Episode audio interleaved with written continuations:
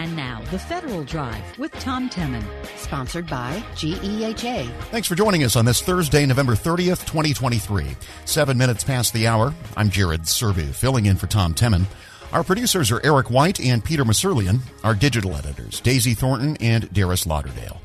Coming up at this hour of the Federal Drive, an industry perspective on CISA's latest plan to get more software security assurances from vendors. Also, VA's Million Veterans Program now has 1 million veterans. We'll explain what that is. Those stories and much more ahead during this hour of the Federal Drive. First, though, Gen Z, or those born between the late 1990s and the early 2000s, will likely comprise at least 1/4 of the global workforce by 2025. To tap into that younger generation of talent, U.S. intelligence agencies are trying to be more flexible with their hiring and retention practices. For an in-depth look at the IC's workforce strategies, Federal News Network's Justin Doubleday spoke with the Assistant Director of National Intelligence for Human Capital, Cynthia Snyder. One of the things that we learned is that there are so many young people that may not be familiar with the intelligence community. And so we've had the opportunity working with OPM to establish the intelligencecareer.gov. And so this provides an opportunity for anyone that goes into OPM's site. They'll be able to see the intelligence community, our microsites, and have the opportunity to tap into those sites to learn more about us. That's a capability we had not already had, we didn't have. And that's been in place for I guess, within the last year, 18 months. And as we've kind of followed along on just the number, the exposure that we're getting as a result of that, you're talking, say, over 1 million people have gone into that site over the last year, and probably half of them have gone into our microsites. We've also incorporated a commercial capability, and that's the virtual recruitment capability. And so there are 3 tools that we use. 16 of our 18 agencies are using them today. Of course, everyone is talking about our Gen Zers. In my view, I think that we certainly offer so much that aligns with their views, their values. When you look at some of their views, you know, they're more racially and ethnically diverse than previous generations, very well educated. They're digital natives. They have no memory of anything other than smartphones. So they're definitely are not afraid of technology. Many of them experienced during the pandemic some of the challenges with their families, friends, of being unemployed. So establishing a secure work environment is important to them as well. They also enjoy feeling that they're contributing to a cause. And when you understand our missions, and we have tremendous missions, it's something they can connect with, because they can also connect with climate change, the things we do to support natural disasters. So there's so many areas that they can connect with us. Most consider pay a major factor for attracting talent. We have mixed reviews on that. In some cases, that may be a priority for some, but not all. So again, with our Gen Zers, it just depends on their area of expertise, but pay is not necessarily the dominating factor. They also look for flexibilities and the opportunity to continue to grow and learn. That's foundational for us as far as continuous learners.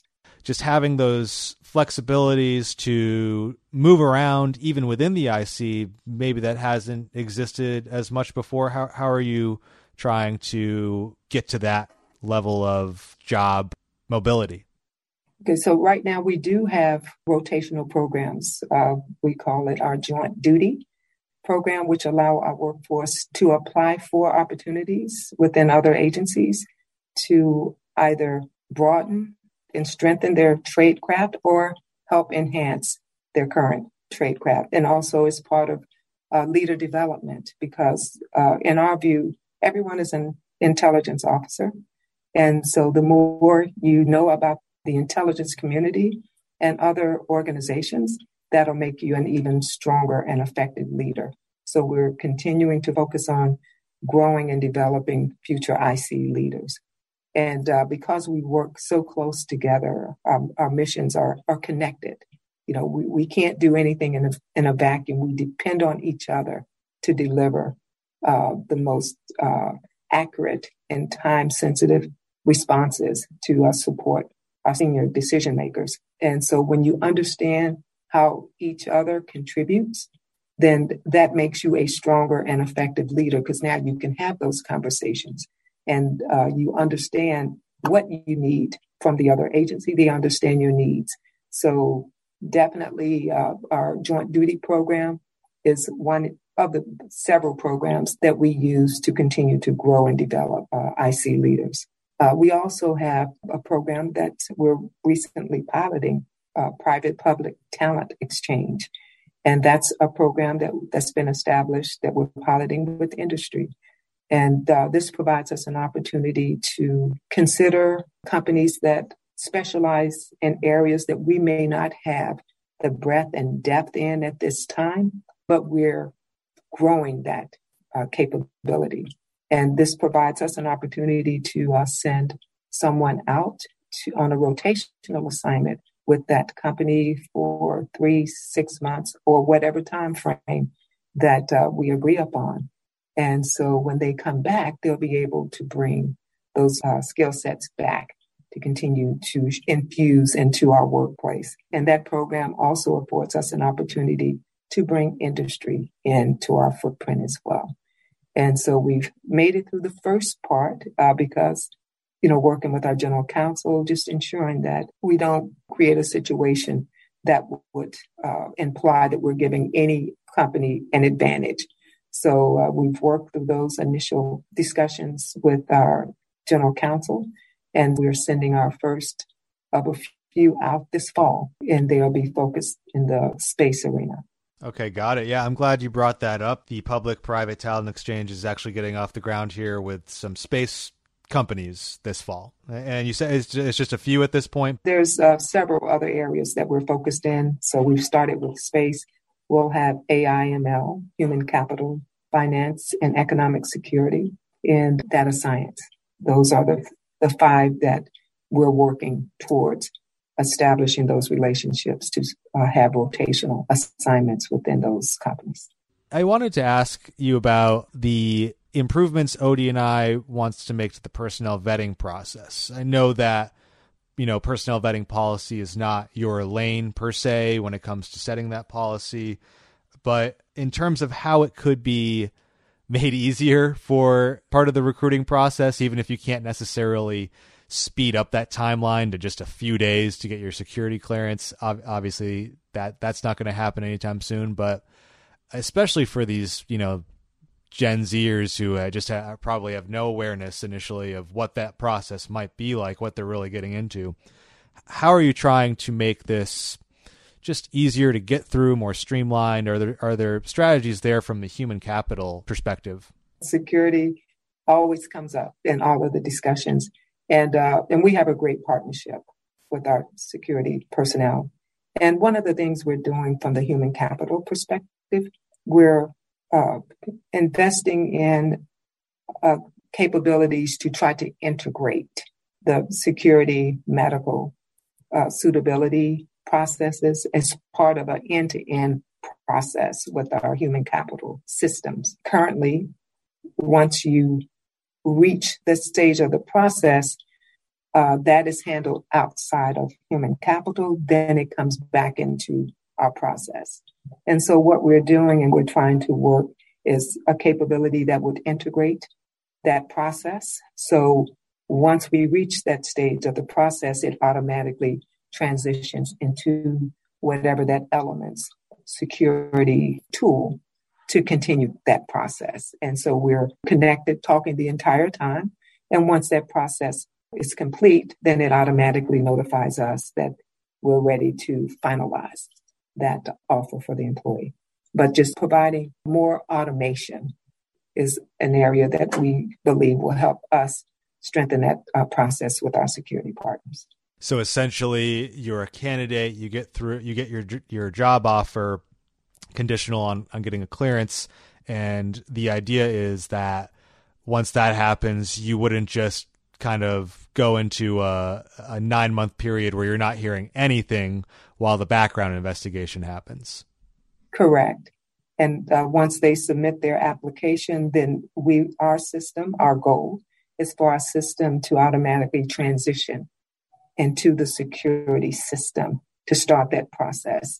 And there will be notifications throughout, just as reminders. If there's additional information that's needed from the applicant, then that'll be known. So it's increasing not only the technology connectivity, but the communication throughout the process. That's Cynthia Snyder, Assistant Director of National Intelligence for Human Capital, talking with Federal News Network's Justin Doubleday.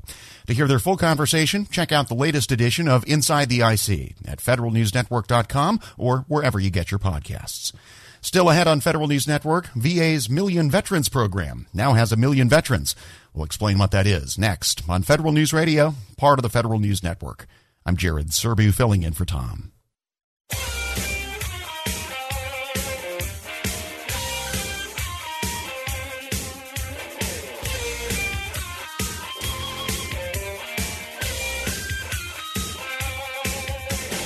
Back in the Federal Drive with Tom Temin on Federal News Network. I'm Jared Serbu, filling in for Tom.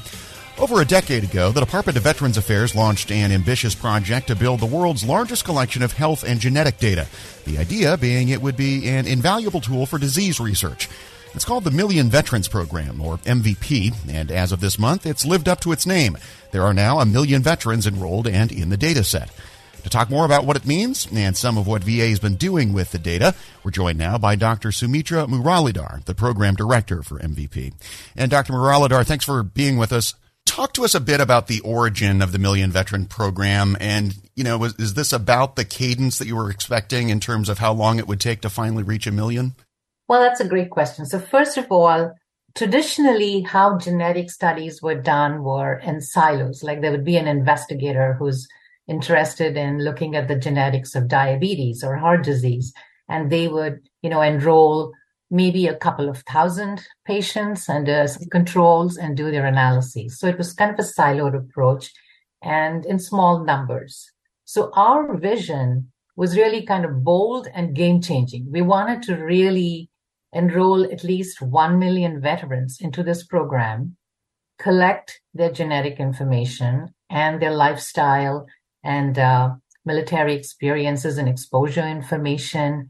And when we have one of the best electronic health records in the VA, so we could get access to the health record and establish this mega database where researchers can now not just query one disease condition. They could look at any disease that is represented. With 1 million people, we're going to be seeing all sorts of health conditions represented that we see among veterans. So that was the first thing. The second was the scale. Instead of looking at a few thousand, now they can look at tens of thousands of people with a particular condition, or even hundreds of thousands of people in a specific condition. And the third thing was diversity. Traditionally, most genetic studies done in people of European descent. In here, we wanted to leverage the diversity in the veteran population. Now, we recently enrolled our millionth enrollee, as you know, we're past the million, and we have over 180,000 veterans of African descent represented in the program, and over 80,000 veterans that are Hispanic, over 100,000 women represented. So now we're able to ask, or make discoveries not only across different ancestries, but even discoveries of genetic markers specific to our population. So that was the goal when we first started out to say, let's change the paradigm here from individual researchers asking questions in small numbers of a particular condition and really create this large resource that can be tapped into. And our ultimate goal really was to be able to use this information to advance personalized or precision healthcare, meaning we personalize treatments or personalize screenings based on the genetics, the lifestyle, and the medical history of an individual veteran. That's our ultimate goal. Yeah, and so it sounds like the objective has always been to enable generally applicable medical research and not solely research that applies to veterans, although I'm sure you get that too. Yes, absolutely. So a lot of the conditions we see in our veterans are also seen in the general population, you know, chronic conditions like heart disease, mental health issues, kidney disease, cancers.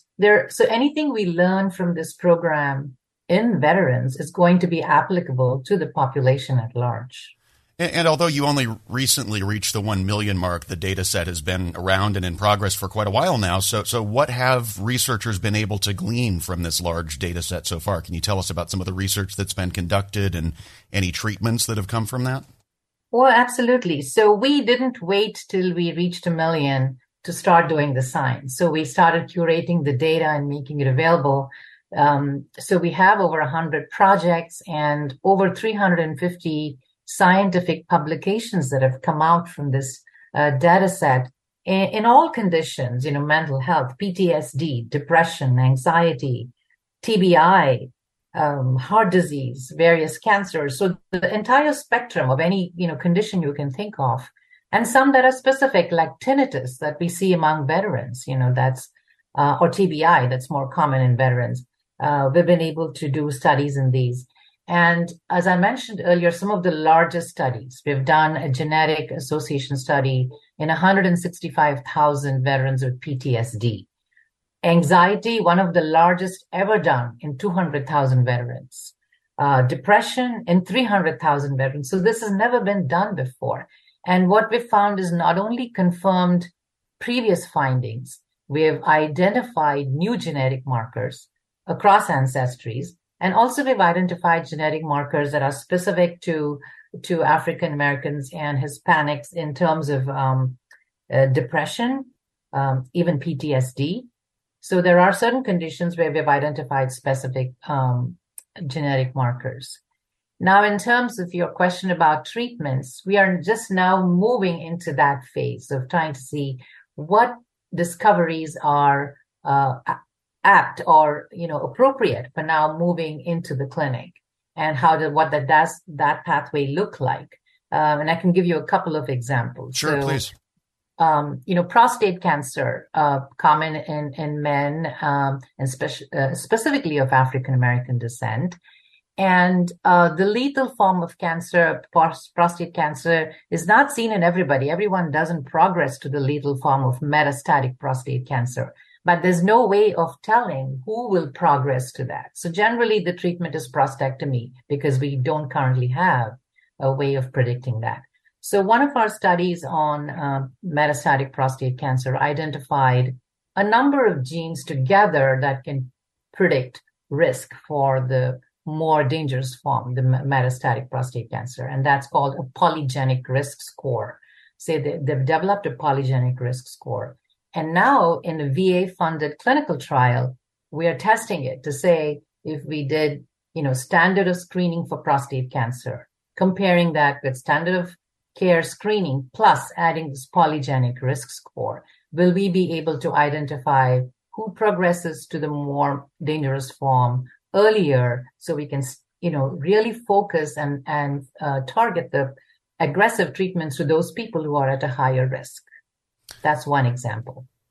And I'll give you another one, and sure. That's in end-stage renal disease. Again, people of African descent as well as Hispanics are more prone to end-stage renal disease. And our researchers studying this found a specific genetic marker in this case that is beneficial. So not all genetic markers are, you know, bad and increase the risk. But in this case, they found a protective genetic marker. And then going into the mechanism of how that marker is protecting people from getting the, you know, progressing to end stage renal disease, they found that there could be, it's sort of, you could have medications, drugs that can mimic this effect. So now it's not within the VA, but there is a pharma that has now testing a drug that mimics the effect of this protective genetic marker to see if that can benefit people with chronic kidney disease and prevent them from progressing to the end stage renal disease. Yeah. So these are a couple of examples of... And last thing I wanted to ask you is, you know, now that you've reached 1 million, I'm assuming you're not going to stop and that you're going to want to continue to impanel veterans into this program so that you continue to to get a contemporary read on things. How do you think about that whole process going forward, and how do veterans who are interested enroll? Yeah, so definitely we're not going to stop. We're going to continue.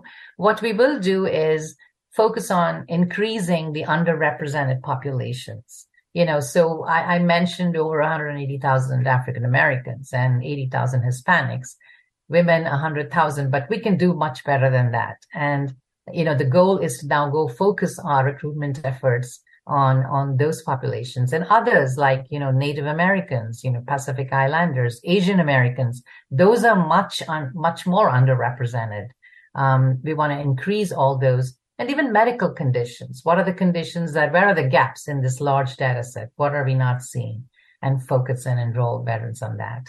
And so it's open, and there are two ways. We have about 70 sites around the country right now that where veterans can enroll in person, and they can also enroll online. We have an online portal, and the address for that is mvp.va.gov. So if they go to the portal, they can enroll online, complete the consent process, complete surveys online. They can schedule their own appointments at the VA to give a blood specimen, or they can opt for getting a kit mailed home where they can do a blood draw. Small, you know, it's a small amount of blood. It's a kit that they can do that and send it back to the VA.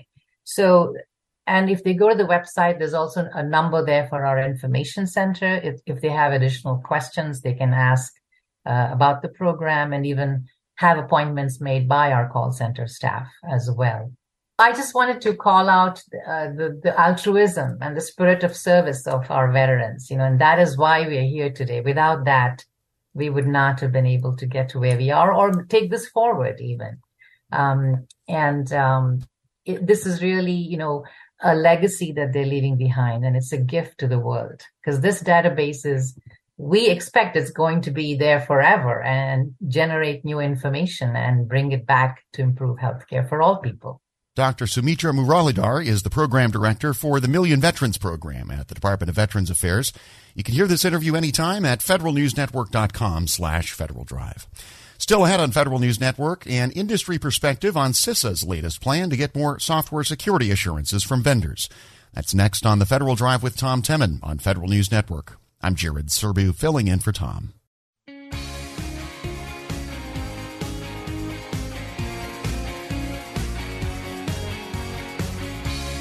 Back on the Federal Drive with Tom Temin on Federal News Network. I'm Jared Serbu, in for Tom this week. Starting sometime next year, companies that want to sell software to the government will need to sign new attestations, certifying that they've taken certain steps to make sure their software is secure. Earlier this month, the Cybersecurity and Infrastructure Security Agency released its latest draft of the form companies will need to submit. One of the biggest changes is the attestations will have to be signed by companies' CEOs, but there are several other updates too.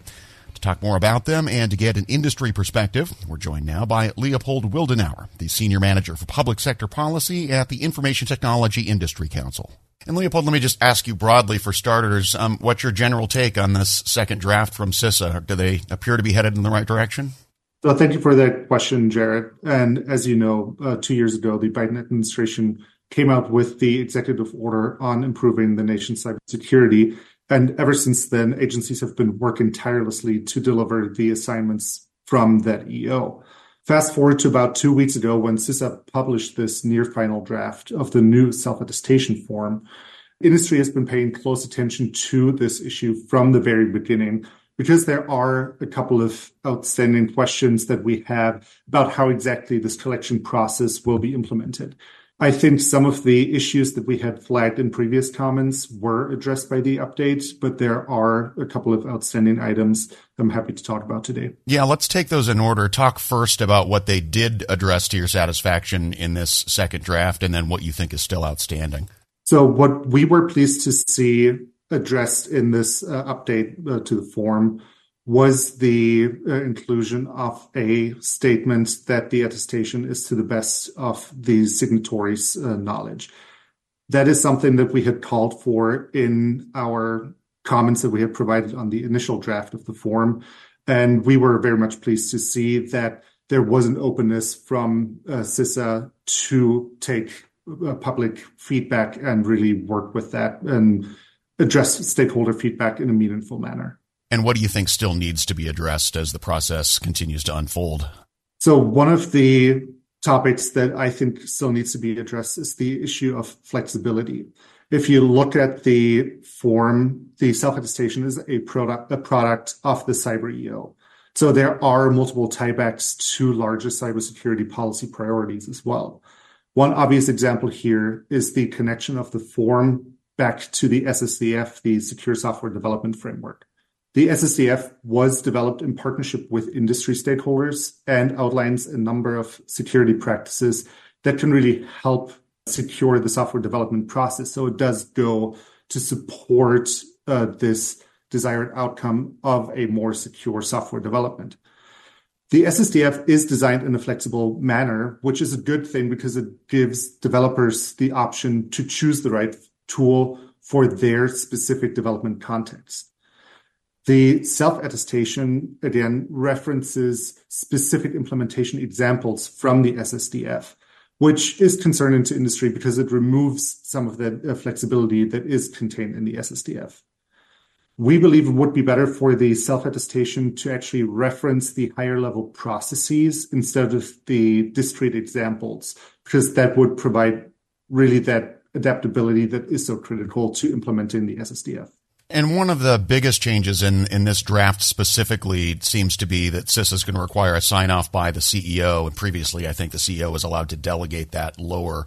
It seems to be in line with what CISA has said before about how they think, you know, CEOs and boards need to take accountability for the security of their software. I wonder, you know, if you think this achieves that, or are most CEOs already there?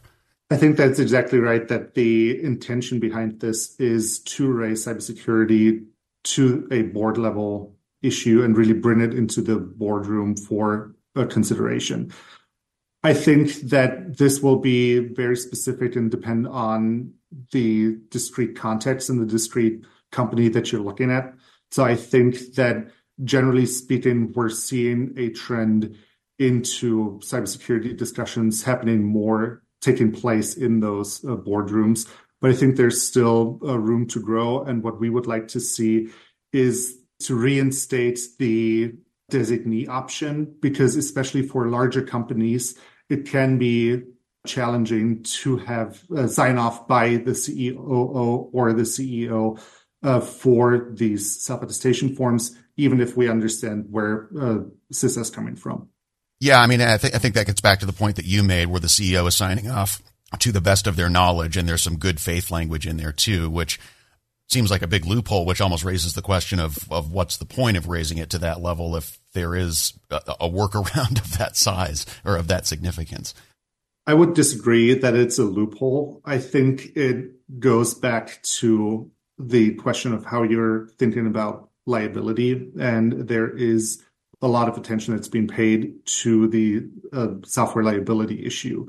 And I think we will see this come up again when we look at the deliverable and at the symposium from the National Cybersecurity Strategy that ONCD is putting together early next year. So I think we will see some of those discussions there.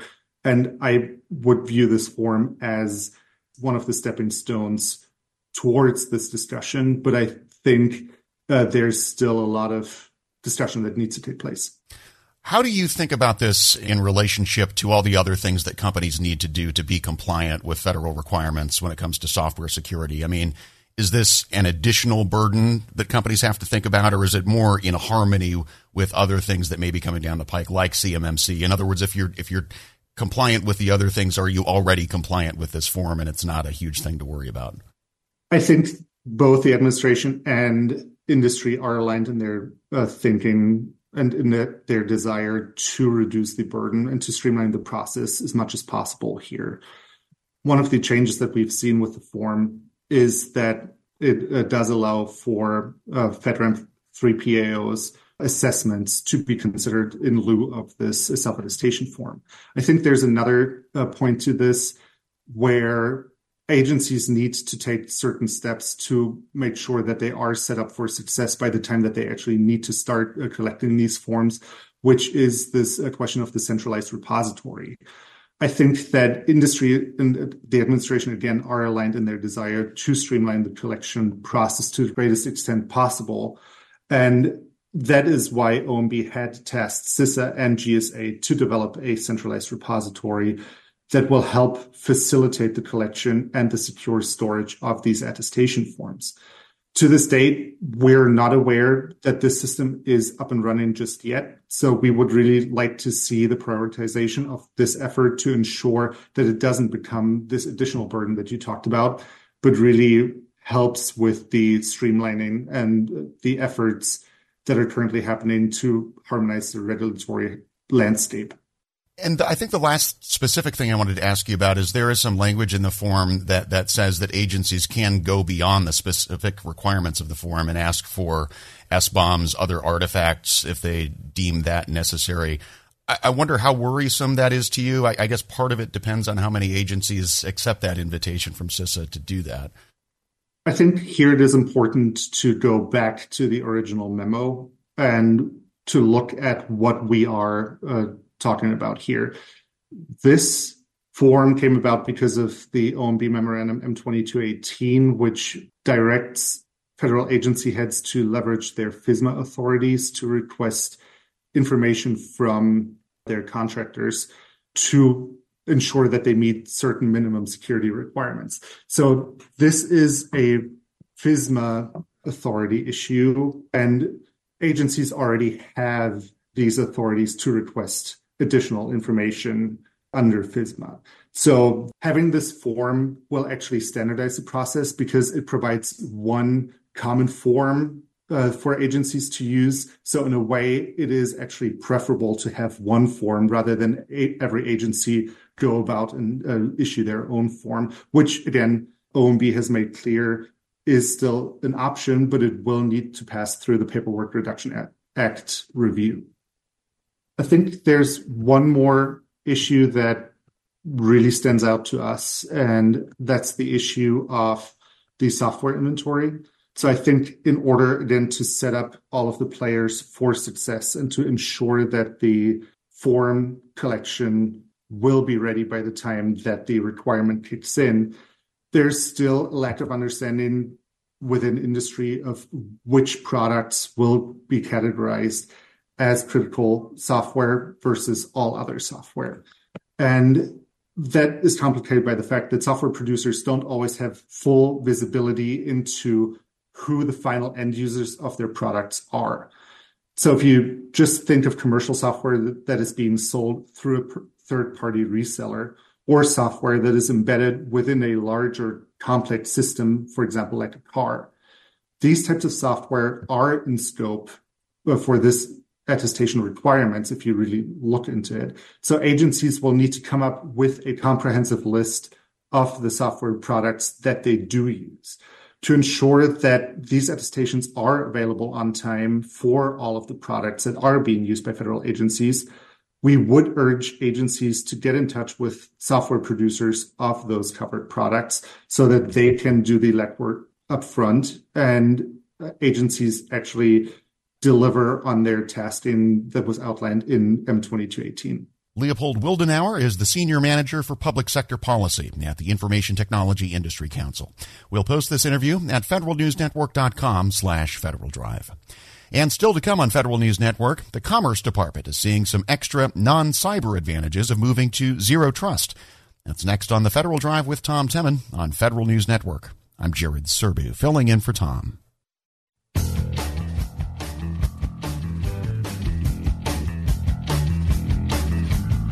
Back on the Federal Drive with Tom Temin on Federal News Network. I'm Jared Serbu, filling in for Tom. For the Commerce Department, one of the unintended benefits of the Zero Trust mandate is the move to enterprise services more broadly. The Commerce CIO Council created a working group to come up with plans to share security tools, and that opened the door to sharing other non-cyber capabilities. Andre Mendez is the Commerce Department's Chief Information Officer. He tells Executive Editor Jason Miller about how the agency's made substantial progress with not just zero trust capabilities, but digital transformation more broadly. We had a working group that put together recommendations around EDR, around ICAM, around the SASE solution, and are moving on into other disciplines and other towers within the ZTA architecture. But the important thing is to recognize that we have done so as a group of CIOs and subject matter experts, and that we are generating very substantial economies of scale associated with that. Very proud of that, because I think that between the economies of scale and a lot of the legacy systems that we can obviate at our bureaus, we can actually have a cost model that is very good. Talk a little bit about the working group recommendations. You mentioned EDR, SASE, ICAM. Are you having, for instance, NOAA running EDR and Census running SASE from the whole of commerce approach? How are you rolling out these capabilities? Actually, so far, with the three implementations that we've had, we're doing it as software as a service in the cloud, so the vendor is running everything. And then we have a federated environment that allows for visibility into the entire environment, while at the same time maintaining the independence of each one of the bureaus, so that they are assured that their data is not going to be changed by anybody externally, that certain data, for example, title data, is protected so that nobody can look at it that is not supposed to look at it. And that is, quite honestly, a kudos to these vendors who have understood that federated model and have implemented measures in terms of how to lay it out. And that allows us to do that type of differentiation, even within a standard umbrella.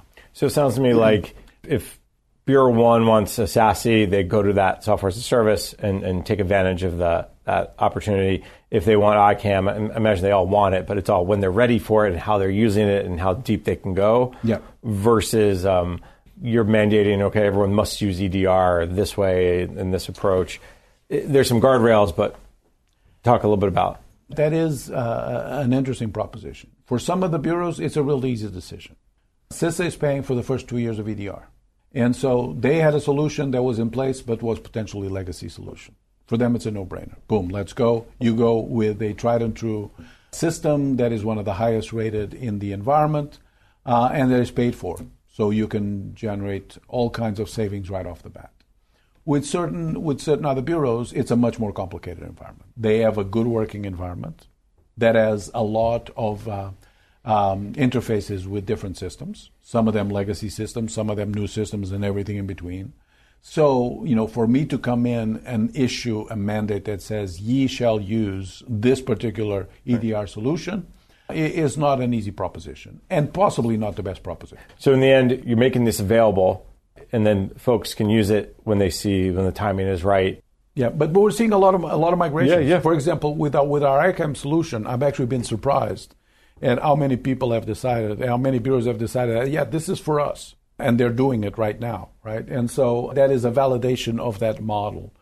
With ICAM, it's a little easier because you can federate the environment, and so it doesn't need to be an all or nothing. But would I be very happy if by the end of this year we have 2 ICAM solutions at the Department of Commerce? Absolutely. Absolutely, because we used to have a lot of bureaus that had none, right, which is not acceptable anymore. Right, so we're making substantial progress. That with the SASE solution, a lot of bureaus do not have one. Some have, relatively recent implementations, and some have requirements that will not be fulfilled by one solution. They will require a couple of solutions. And again, what we're asking them is to look at this particular one and then see if it needs be supplemented by another one. But by and large, I think it's been extremely successful. Andre, the other piece of this you mentioned was kind of the workforce. As we talk about changes, whether it's cyber or cloud or customer experience or what have you, the workforce is being impacted by all of these changes. Mm-hmm. We know recruitment is hard, retaining folks is hard, training folks, the budget is always tight. How are you kind of addressing that whole piece and part to ensuring your workforce is ready and willing and able? Hiring is very hard. Yeah. Retaining is hard, but not as hard as hiring. Because we are deploying, sort of best of breed, latest and greatest technologies, and people like to work with that. That's one thing I found with IT people, they like to work with that. Now, once they've been on board for 20 or 30 years, and they've become inured to a particular system, then they like to work with that because of all their expertise. But this is this is where leadership and change management comes on board. Awakening the iconoclastic nature of IT people that was there at one time and that sometimes got a little subverted, right? Yeah. It is an important challenge. But I found that, when we're doing that in an environment that is supportive, and that presents them with the latest and greatest, that people are willing to make that change, right? And a few won't. A few won't. But that's always the case. I mean, I don't care if you're in the federal sector, in the private sector, in nonprofit, there's always that type of situation. Now, I am a big proponent of hiring, and this might sound interesting, but hiring smart but ignorant iconoclasts. Yeah. You might have heard me say that, right? I don't believe that we should be constantly hiring people that already know our business in and out. We need people that come in from the outside with a fresh approach to things, with a new view, asking stupid questions that nobody internally would dream of asking because they would be embarrassed, and sometimes because they wouldn't think about it. And so we need to move away from that. We need to move away from, stealing GS-13s, 14s, and 15s away from each other. That gets old, and it creates a problem that not many people are willing to talk about, Jason, and that is this. In our zeal to fill positions, we will consider a 13 for a 14 position for which he or she might not be ready. And then that 14 might be tempted by a 15 in another agency hired for which he and she is not ready. And all of a sudden we have a 13 that is barely prepared becoming a 14 that is woefully prepared, becoming a 15 that is mediocrely prepared. And that's a very dangerous game because it ensconces Peter Principle into these organizations, and that's very, very tough, right? So we need to be very cognizant of that just the zeal for hiring, the urgency of hiring should not make us make bad decisions. Andre Mendez is the Commerce Department's Chief Information Officer. You can listen to his full interview with Jason Miller on Ask the CIO today at 10 a.m. and 2 p.m. on Federal News Radio. Many agencies are still adjusting their return-to-office plans after a push from the Biden administration to cut back on telework. The White House says agencies should have robust ways to collect data, measure workforce productivity, and make adjustments to work settings where needed. But Congress isn't totally happy with agencies' results. They spent time this week trying to get more answers.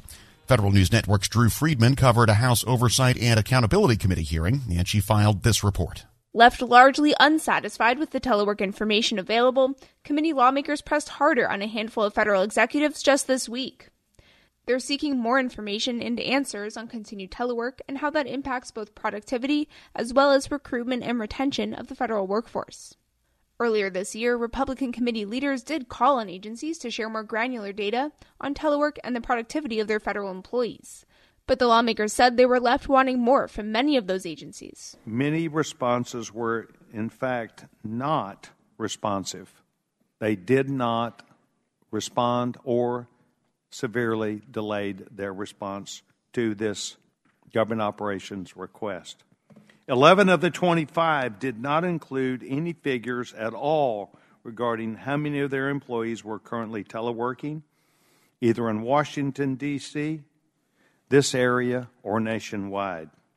This lack of transparency or lack of basic knowledge the administration has about the federal telework workforce raises concerns that every single member on this committee, on both sides of the aisle, should share and be a part of. That's Texas Republican Pete Sessions. He's chairman of the Oversight Committee's subcommittee on government operations and the federal workforce. Sessions says the four agencies at the hearing this week, the Social Security Administration, the Commerce Department, the Department of Health and Human Services, and USAID, exemplified the agencies that didn't provide enough information on telework. At the subcommittee hearing, the agency leaders tried to give more information while also emphasizing the importance of hybrid work and maintaining a balance of both telework and in-person work. Telework for the federal workforce did not start with the pandemic. Many telework programs date back to 2010 and in some cases much earlier. The agency leaders said having telework programs in place ahead of the pandemic was invaluable, vital, and fundamental for continuing to work throughout the pandemic. Now, several years past the pandemic, many agencies have maintained that telework is not going away, but it'll likely change moving forward. Jeremy Pelter is Deputy Assistant Secretary for Administration at the Department of Commerce. The department now operates in a hybrid posture that is designed to help us retain and motivate our employees by providing flexibility to a workforce changed by the pandemic, but which also embraces the many benefits of in-person engagement and team building. Following the Secretary's return to office announcement in March of 2022, the department's headquarters saw the average daily occupancy increase from 24% in the third quarter of FY22 to now 42%, ending the fourth quarter of FY23, the most recent full quarter. The department anticipates that this upward trend will continue. That upward trend is not unique to the Commerce Department, but other agencies like the Department of Health and Human Services say that as things do ramp up, it really is still about that balance, as well as driving and measuring results. Bob Levitt is HHS's Chief Human Capital Officer. There is a correlation between employee engagement and the attention to employee well-being and the performance and the results that we're able to deliver. Workplace flexibilities matter in delivering well-being, engagement for the workforce, and their ability to perform and be productive in support of all Americans. Leaders like Pelter and Levitt say that flexibility helps them remain competitive against the private sector. After the pandemic, many employees have said telework is much more important to them. And agencies say there are certain areas of the workforce where it's especially important. In just one example, military spouses, who often face unemployment when their families relocate, are highly drawn to remote work options. By keeping that in mind, Levitt said efforts at HHS to hire military spouses have paid off. Workplace flexibilities help us retain military spouses regardless of where their families move throughout the country in service to the American people.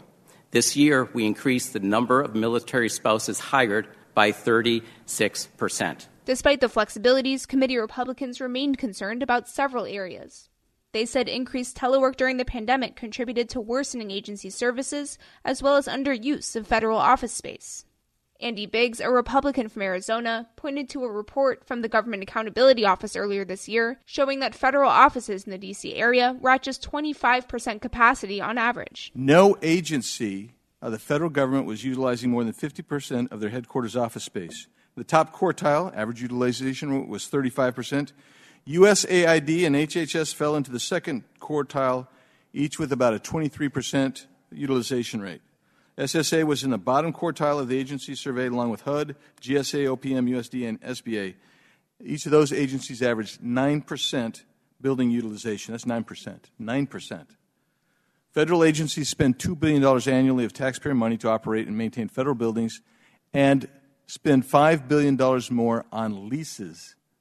In our nation's capital, the offices are sitting empty. But it's not just about the office space. Republicans also pushed for answers on the security of systems for teleworking employees, declining productivity and services, and performance management. But on the other hand, committee Democrats say if there are protocols in place to measure productivity and hold employees accountable, then location matters much less. Jerry Connolly is a Democrat from Virginia. If your job is to write proposals to the federal government and you want a hit rate of X percent, and you meet or exceed that, I don't care if you're at home watching soap operas and in your pajamas. Keep doing what you're doing because it's the outcome that matters. Not every job can say that. Not every job lends itself to telework. But there are plenty of jobs where we can actually enhance productivity. And in the middle of a pandemic, thank God we had the structured program you described because it saved lives. Regardless of the debate, agencies at the hearing all emphasized that telework is not one size fits all and not right for every position. Going forward, they say it'll be about making changes over time, listening to both federal employees and customers, and adjusting where necessary. Hank McNelly is an executive counselor at the Social Security Administration. We know that many people rely on our in-person services, while others prefer to reach us online and by phone. For example, we began offering online video hearings using software that allows hearing participation from any private location using a smartphone, tablet, or computer. Today, 80% of our claimants continue to voluntarily elect a hearing option that does not require travel to our offices. Meanwhile, we ended fiscal year 23 with the lowest level of pending cases since 2000 and are on track to reduce the average wait for a hearing decision to our goal of 270 days. This is an example of how our service is evolving and how our hybrid work approach continues to support our mission. Drew Friedman, Federal News Network. And you can find Drew's story at federalnewsnetwork.com. For the latest updates, stay with federalnewsnetwork.com or follow us on Facebook and LinkedIn. This is the Federal Drive with Tom Temin. I'm Jared Serbu filling in.